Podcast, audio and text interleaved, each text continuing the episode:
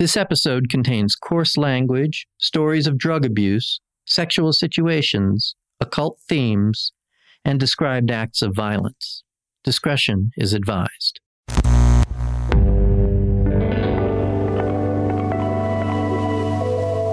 Diversion Podcasts.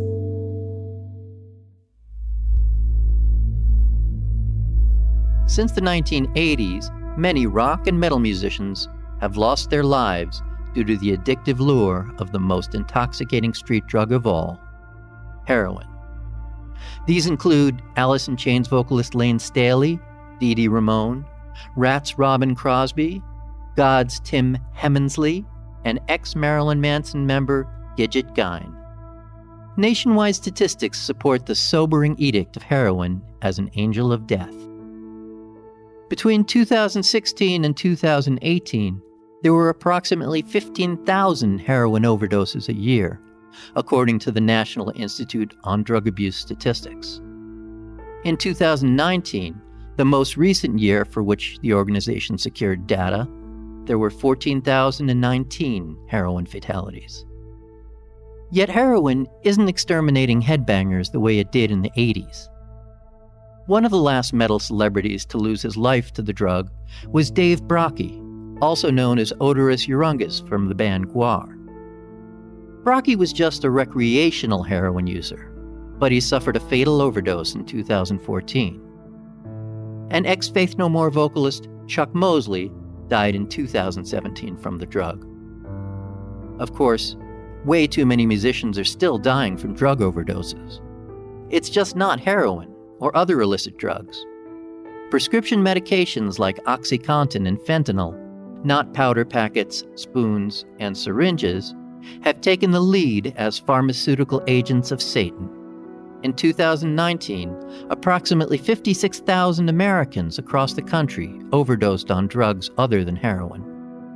And over the past five years, benzodiazepines, antidepressants, opiates, and alcohol have led to the early demise of Static X's Wayne Static, Avenged Sevenfold's The Rev, Slipknot's Paul Gray, and Power Trip's Riley Hale, among others. Clearly, prescription drugs can be just as addictive and dangerous as heroin. But being a junkie requires a higher level of commitment and a greater acceptance of consequences. Some celebrities that die from pill overdoses weren't even aware that they could die. By contrast, heroin users are at least cognizant of the very real possibility that their overindulgence might kill them. And some willingly accept the possibility. Eyehategod vocalist Mike Williams is a prime example of a formerly drug addicted frontman who believed in the nihilistic live fast, die young, Nola metal aesthetic. This self destructive approach to life and performing made Eyehategod a thrilling band to watch. When they were on, they were volatile, unpredictable, and their doomy, sludgy riffs burned like hot tar. But any given night, they could completely fall apart. Or worse, one or more of the band members might pass out or even drop dead on stage.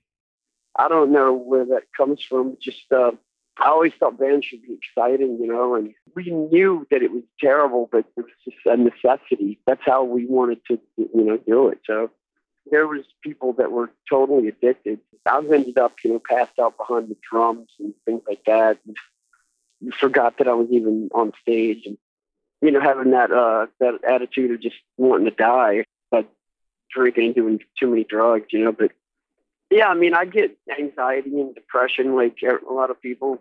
I mean, there was a time, you know, just being a young punk rocker and stuff, and just thinking like I'll not live to 30 and really not really caring about that, you know, not caring if I did or not. In volume two of the backstage episode, Heroin Absolute Evil, we'll delve deeper into the ultimate form of excess, discuss some of the different motivations that led artists to the devil's drug, examine the AIDS and heroin related death of Ratt guitarist Robbin Crosby, and hear from some of the most colorful individuals that have seen the needle and the damage done and resurfaced from the mire to tell some pretty insane stories of stupidity and survival.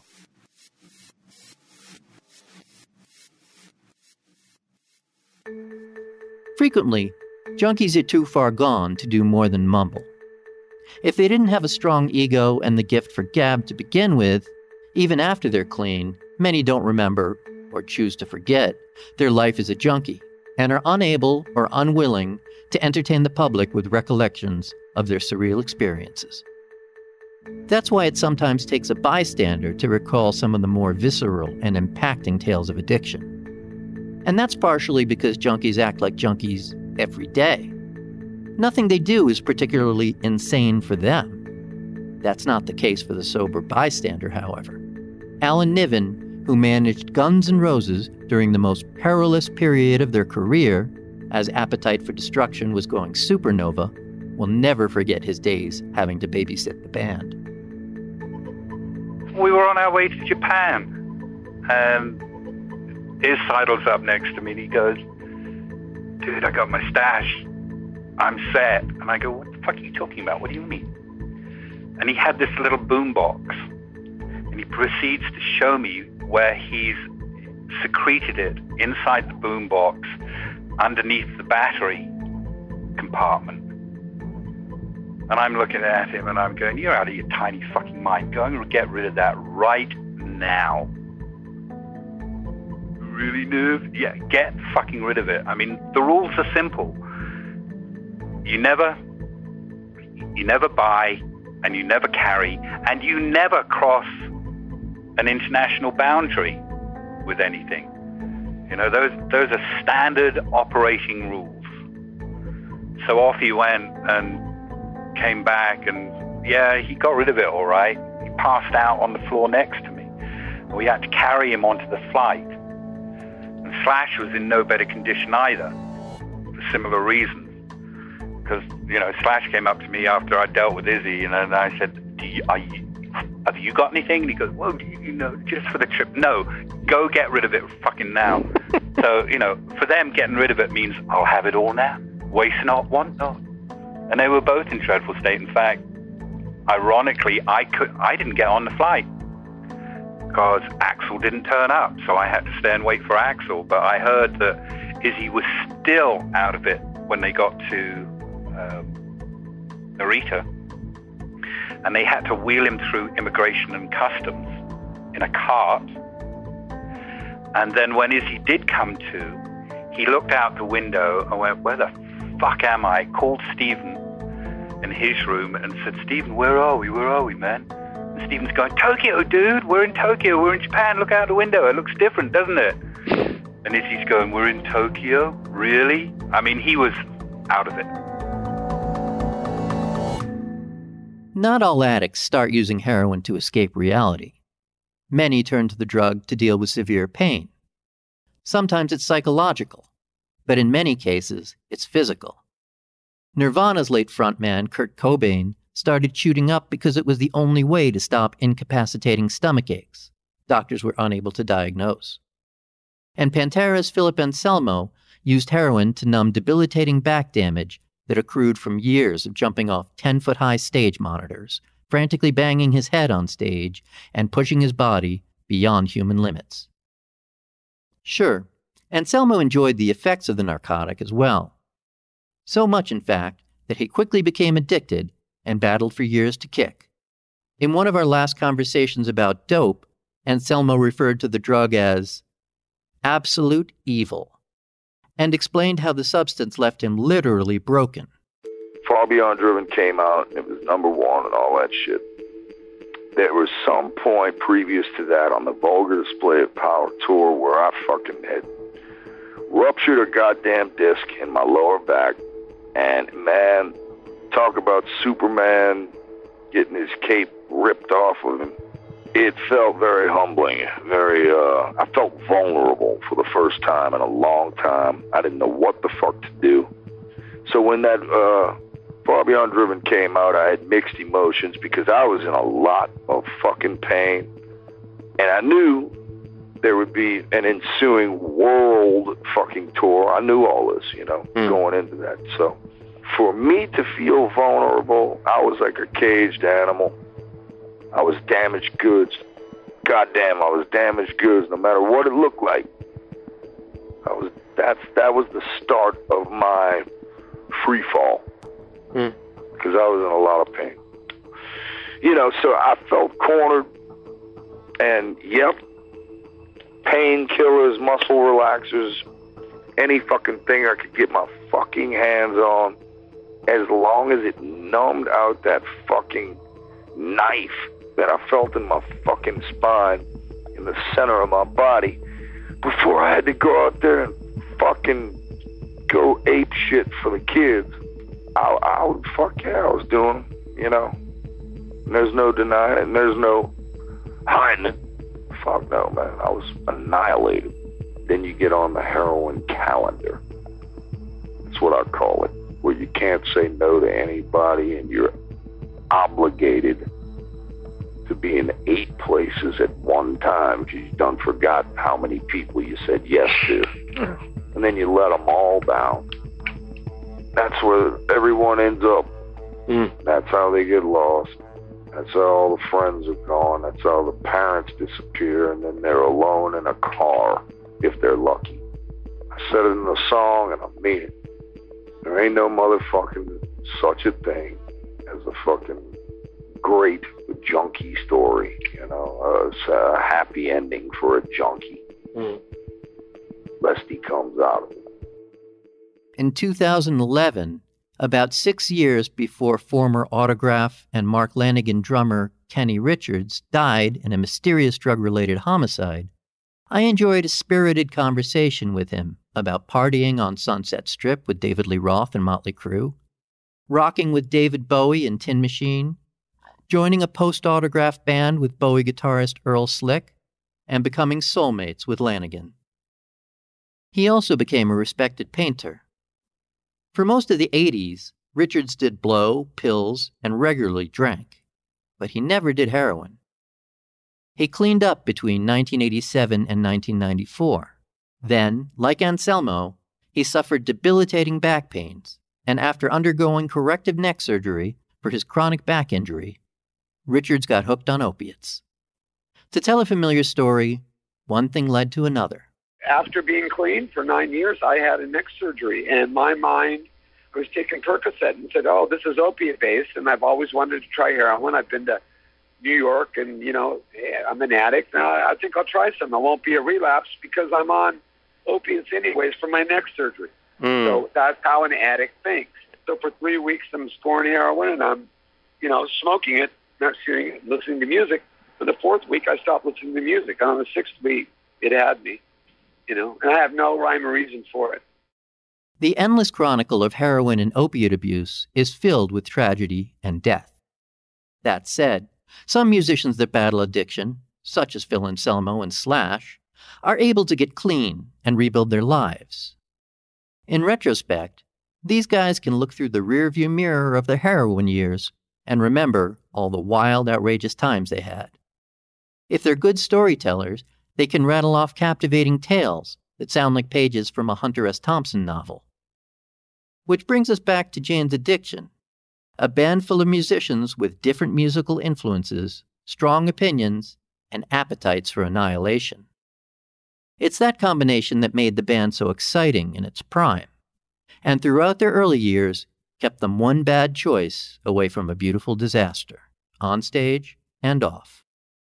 The night they were scheduled to headline the legendary Madison Square Garden for the first time, they were in classic form. As Navarro explains, biggest show of our lives at that time, you know. Jane's Addiction, a little band from LA, the Triple X indie label band that nobody gave the time of day to, those fucking weirdos that didn't know who they were or what their their their music sounded like and they couldn't agree on anything. They're junkies. Those guys playing Madison Square Garden, it was a fucking big deal. Mhm. You know what I mean? Like, because alternative bands didn't fill places like that back then. You know, and then uh, so of course, Eric and I need to get good and high before the show. So we take a cab to Alphabet City, which at that time was really dangerous. Mhm. and that's where you would score heroin. That's where you would get street street drugs. You had to get out of the car. You had to walk around. You had to look for somebody. You had to find somebody, and then he knew somebody. And you find you you would end up in some, you know, yeah, man, go up to the uh, fourth floor and it's 4E and knock twice, and it's one of those kind of worlds, right? Like you could dudes open the door with guns and fucking, you know, the gun pointed at your head. What do you want? Blah blah blah. And I, meanwhile, I'm dressed in full stage like alternative Raggedy Ann, whatever I looked at like back then, with dreadlocks, with dreadlocks, you know. And uh, we scored dope, and like we do it, and kind of nod out for a little while, and I come to, and Eric's nodded out, and I'm like, bro, we got a show tonight, and it was like 20 minutes from set from start time, and we're like nodding out in Alphabet City, so, and there's no cell phones, there's no computers. Management doesn't know where we are. Perry and Steve doesn't know where we are. Like nobody knows where we are, and, and frankly, we don't know where we are. Mm-hmm. All we know is that in 20 minutes is downbeat for uh, our biggest show of our lives. And oh hey, let's go, let's go. We find a cab, get to the fucking Madison Square Garden. Of course, the story doesn't end there. It would be anticlimactic if Dave and Eric walked into the venue, displayed their backstage passes, and stormed right onto the stage to perform the show of their lives. Bargaining with the devil was never so easy. Back then, you know, we just were like punks. No one would let us in. Well, no, no, no, we're playing here tonight. We're playing here tonight. Yeah, you got not without a wristband, you're not. Like that kind of shit, right? Yeah.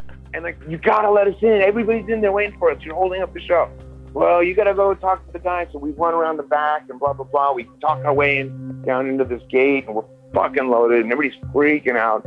And the circus is in town and the circus is at Madison Square Gardens. But when they have other events, they put all the circus shit down below, right?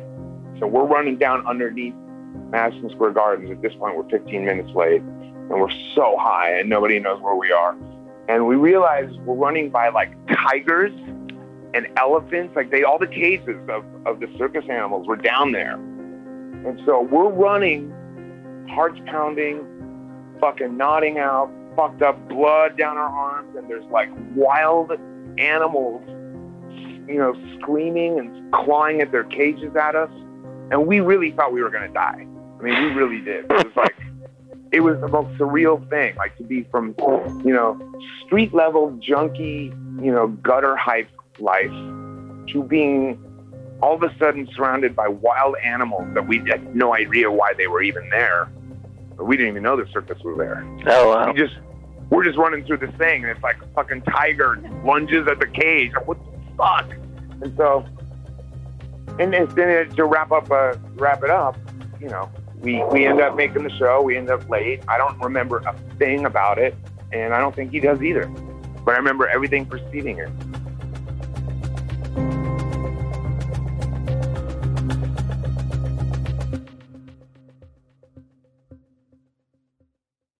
Navarro's 2004 book with writer Neil Strauss, Don't Try This at Home A Year in the Life of Dave Navarro, chronicles 365 days of depravity, smack induced paranoia, rambling confessions, and complete meltdowns.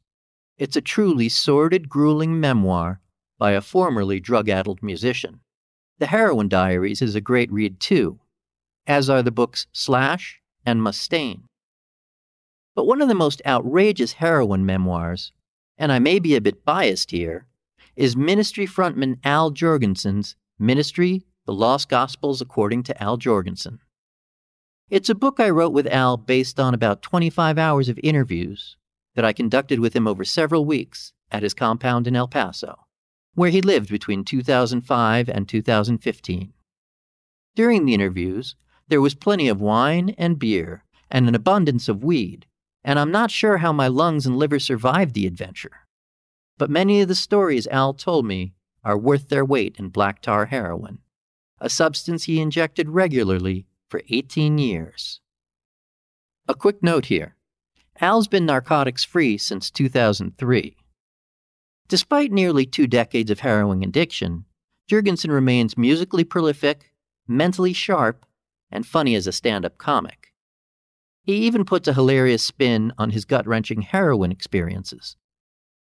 One of Jourgensen's favorite yarns involves counterculture writer William S. Burroughs, whose voice Ministry sampled for the song Just One Fix from their 1992 album Psalm 69 The Way to Succeed and the Way to Suck Eggs.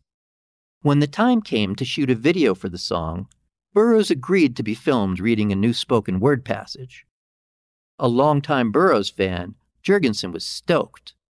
But he knew that if he was going to drive from Austin, Texas to Lawrence, Kansas to meet and perform with one of his all time heroes, he'd have to be wasted.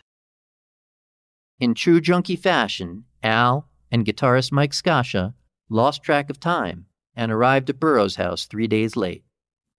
At first, the cantankerous beat writer wasn't too happy to see them, but not for the reasons you might expect. Here's Al's recollection of his first run in with Burroughs, with whom he later became close friends. We had like you know, instructions on how to get to his house. We tried to score in Kansas City before we got there because we knew we only had enough dope for ourselves and we figured Bill would probably want some. So we tried to stop in Kansas City, in this ghetto neighborhood. I don't know Kansas City from my fucking ass or elbow, man. But we're driving around this ghetto area looking for somebody on a corner, you know. We got chased out by the cops because two white guys in you know, slum area, ghetto area, It's like it's pretty obvious what we're trying to do. Mm-hmm. So the cops chased us out. So then we said, fuck it. Let's just go to Bill's house. So we drive down to Bill's, knock on his door. He answers the door. First thing he says is, Are you holding? Like, he didn't even say hello. That's the first thing he said. So, are you holding? And then he said, I can smell a junkie a mile away. I can smell a junkie a mile away. And we're like, uh, we only had enough to keep ourselves like from not getting sick. Mm-hmm. So I was like, no. So he slammed the door on our face. So we drove back to Kansas City, to the same neighborhood, cruised around the ghetto. Which, you know, it's, it's like a 35 mile drive or something. Only this time we found a kid on the corner that sold us a shitload, like probably about 800 bucks worth of dope. So he was happy, we were happy. We went back to Bill's house and uh, he opens the door. He goes, Oh, it's you again. It's like, he knew he had to do a video with us. Uh-huh. He'd already agreed to it, but he's like, Oh, it's you again.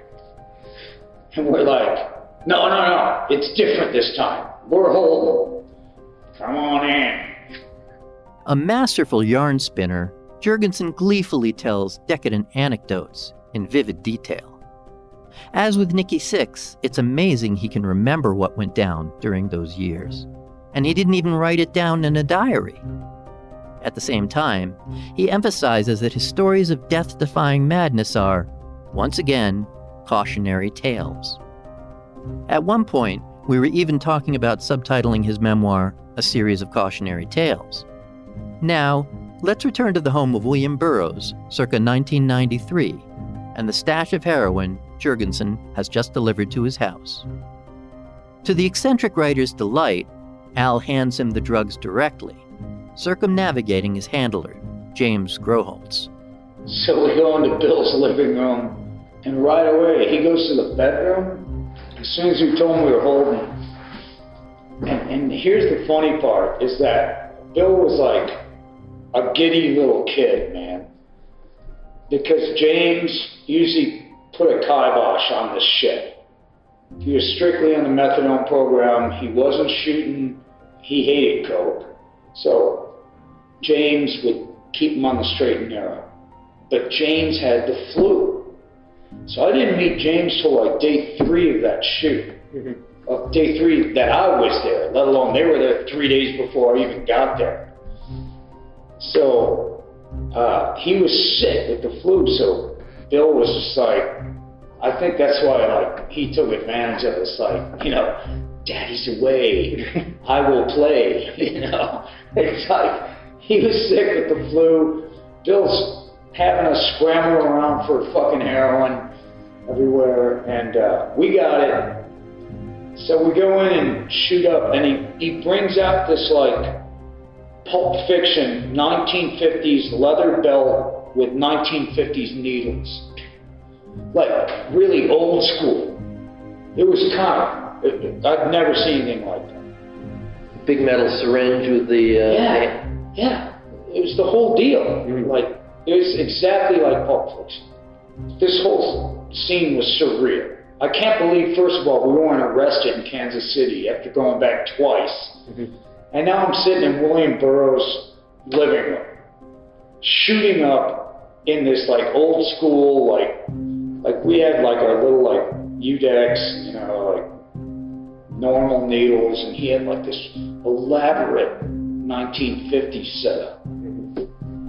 So we all shoot up and uh, passed out for a while.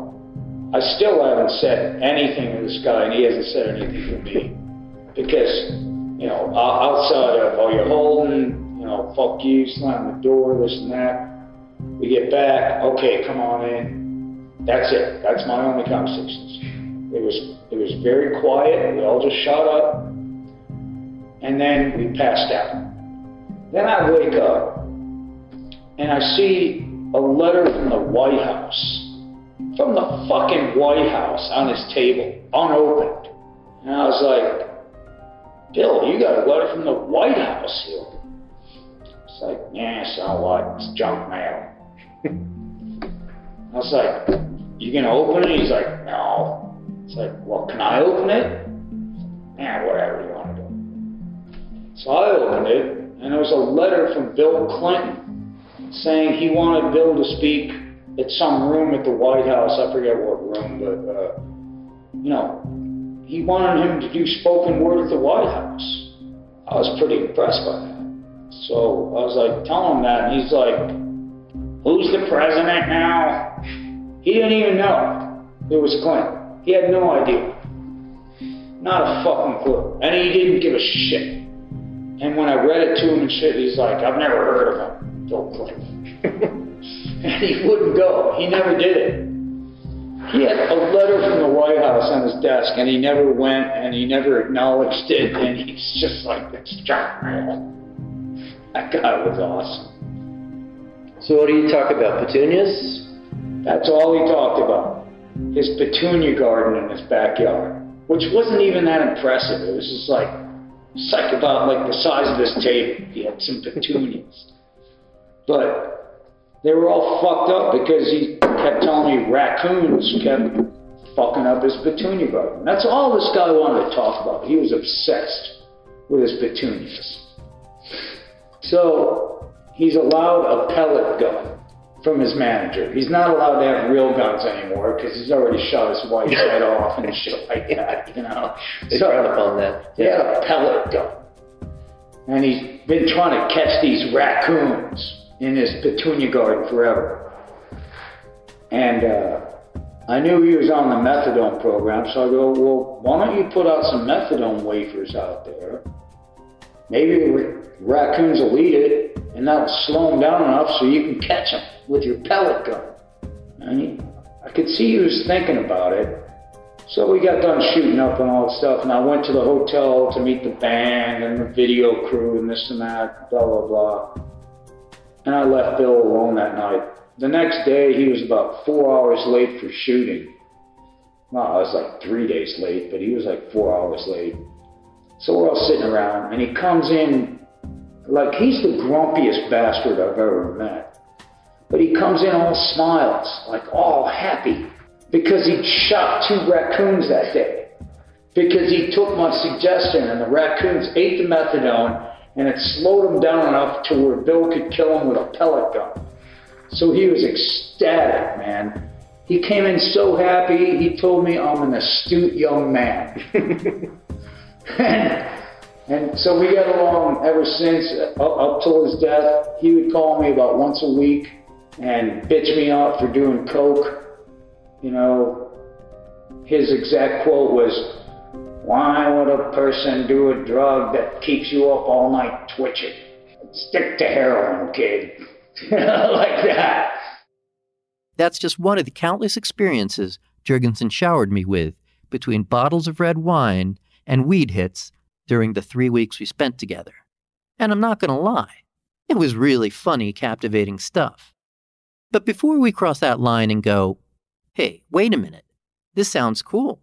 This seems fun. This isn't going to convince anyone to stay away from heroin. Well, first of all, that's not my job. People should do whatever they want as long as they're not hurting anyone else, just with the understanding that they're responsible for their actions. Remember what Aleister Crowley said do what thou wilt shall be the whole of the law. Having said that, the inevitable rise and fall of a junkie left Jourgensen in the unenviable position of losing everything he cherished, being practically penniless and pathetically addicted, and feeling hopeless and suicidal. In the late 90s, as a popular rock star, he was royalty, replete with handlers, accountants, and management. As an addict, he was more like a homeless man.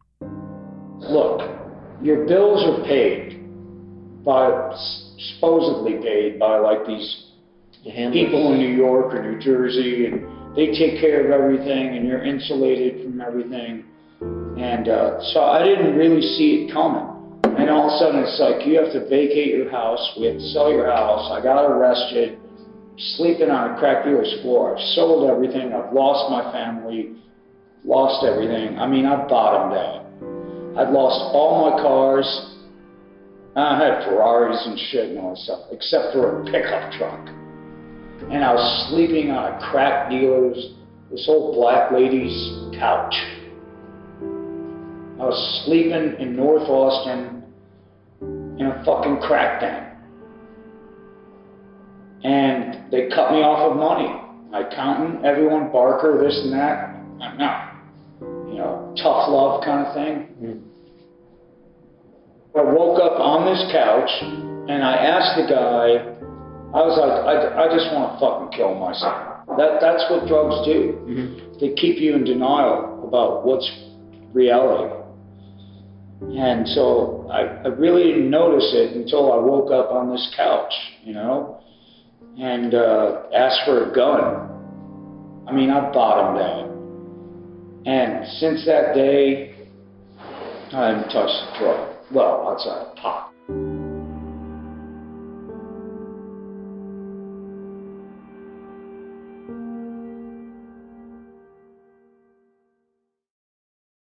I'm Jon Wiederhorn host of Backstaged, The Devil in Metal. If you're enjoying the show, please make sure to follow, rate, and review us on Apple Podcasts. And join us on Facebook, Instagram, and Twitter at Backstaged Podcast to discuss the show and all things metal. You can also email your thoughts, comments, and questions to backstaged at diversionpodcasts.com. That's podcasts, plural. Backstaged at diversionpodcasts.com. Probably the biggest figure from the Sunset Strip metal scene to succumb to a highly visible long term struggle with heroin was guitarist Robbin Crosby from Ratt. Crosby was formerly roommates with Nikki Sixx, and the two discovered Smack together in the early 80s. For a while, Crosby contained his addiction, riding a rock and roll roller coaster through sold out arenas highlighted by barrels of booze, willing groupies, and sold out tours. Since other members of his band were also abusing drugs and alcohol, it took a while before anyone knew how badly addicted Crosby had become.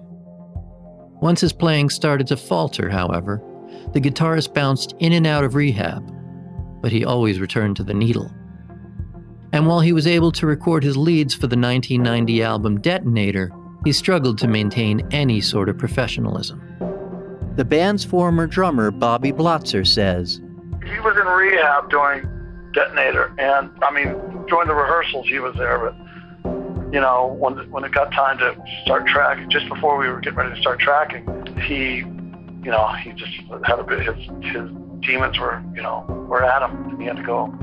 Adds guitarist Warren DeMartini Well, yeah, I mean, yeah, the the, the plane was sliding, and and uh, he definitely reached a, a, a point where he was, um, you know, really really uh, mixed up with that stuff. You know, it, it was just extremely difficult because no one knew really what he was going through. I mean, he said, you know, one quote I never forgot uh, is that he said, you know, quitting heroin is like quitting breathing. You know, I, I mean, I had no I- idea to what extent he was struggling with, with, with this stuff because it was such a secretive thing to begin with, you know. So, you know, it, it was a combination of not understanding the problem and not knowing how to help. And, you know, it was difficult for him to even to just sort of be um, I don't know. It's it's hard working with someone in that in that that that's gone that far with that stuff, you know. Crosby just couldn't keep pace with the rest of the band, and it got to the point where he was unpredictable on stage. While on tour in Japan, he was so far gone when the group was playing one of its signature tunes, You're in Love, that he missed a major musical cue and wound up playing the wrong guitar in the wrong key. DeMartini concludes The guitar tech was, you know, yelling that that part had come up, that it was that he had to change guitars, and then he played the whole song in this other tuning, which was, you know, was you know completely unharmonic. You know, I don't know. I mean, it it was just it was a different guitar in a different tuning playing the whole song through the thing. It was just it was very bizarre. I think he was he was trying to to use uh, you know alcohol to offset the effects of not having heroin, which again we you know was looking back that was that was probably what it was because we were you know in Japan at that time in Japan the shows were pretty early. I mean we would go on you know pretty early seven, and I remember thinking what it was odd to me that that someone would be that that intoxicated by by seven o'clock. You know, and and, and that in itself, you, you know, it, you know, wasn't like, well, you know, you you know, you're out of the band and you can't, you know, you can't come back or anything like that. It was, it was just a, a sort of an indicator of, of how far along this this had gone. The last show of Ratt's Japanese tour was in Osaka, and it was Crosby's final gig with the band. When the group came home, Crosby checked into rehab again. He was determined to kick his habit and return to Ratt in fighting shape. His bandmates, however, were reluctant to allow him to continue. Ratt wanted to move on, and their decision bred outrage and defiance. As vocalist Stephen Pearcy explains, he was in a really bad place and he was vulnerable and he was resentment and you know he knew he was in bad shape but he still wanted to rat and roll and that was all good but if you can't play guitar you can't you know you can't play you can't play Crosby played here and there on various projects in the early 90s.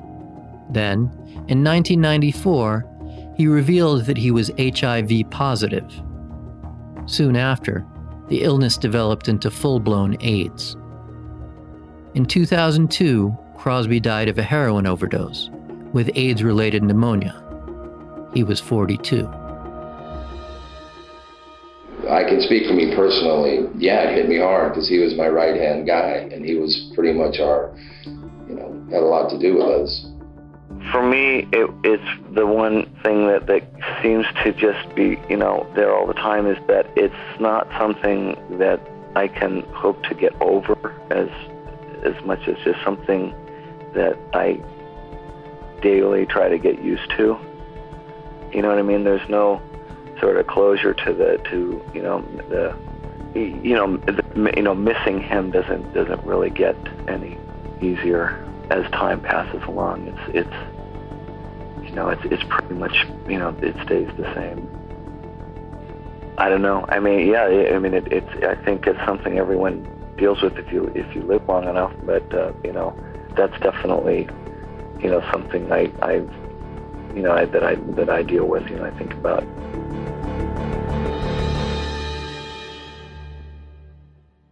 Heroin use and heroin related overdose deaths are increasing among people from all walks of life in the United States. Most people are using it with other drugs, especially prescription opioid painkillers. Using heroin, along with other drugs or alcohol, compounds the risk of overdose. Everyone can learn about the risks of using heroin and other drugs. And you or a loved one can get help for substance abuse problems and learn how to recognize and respond to an overdose. To learn more, visit cdc.gov slash. That's cdc.gov slash. Backstaged, The Devil in Metal is a production of Diversion Podcasts in association with iHeartRadio and is available on the iHeartRadio app or wherever you get your podcasts.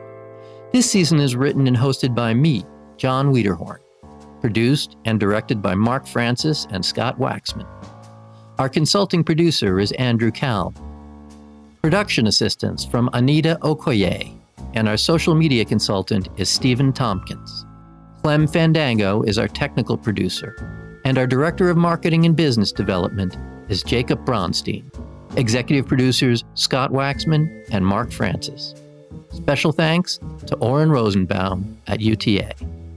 Thanks for listening to Backstage The Devil in Metal.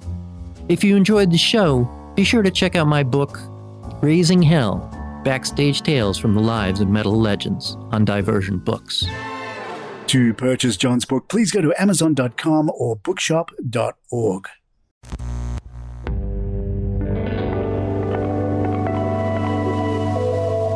Diversion Podcasts.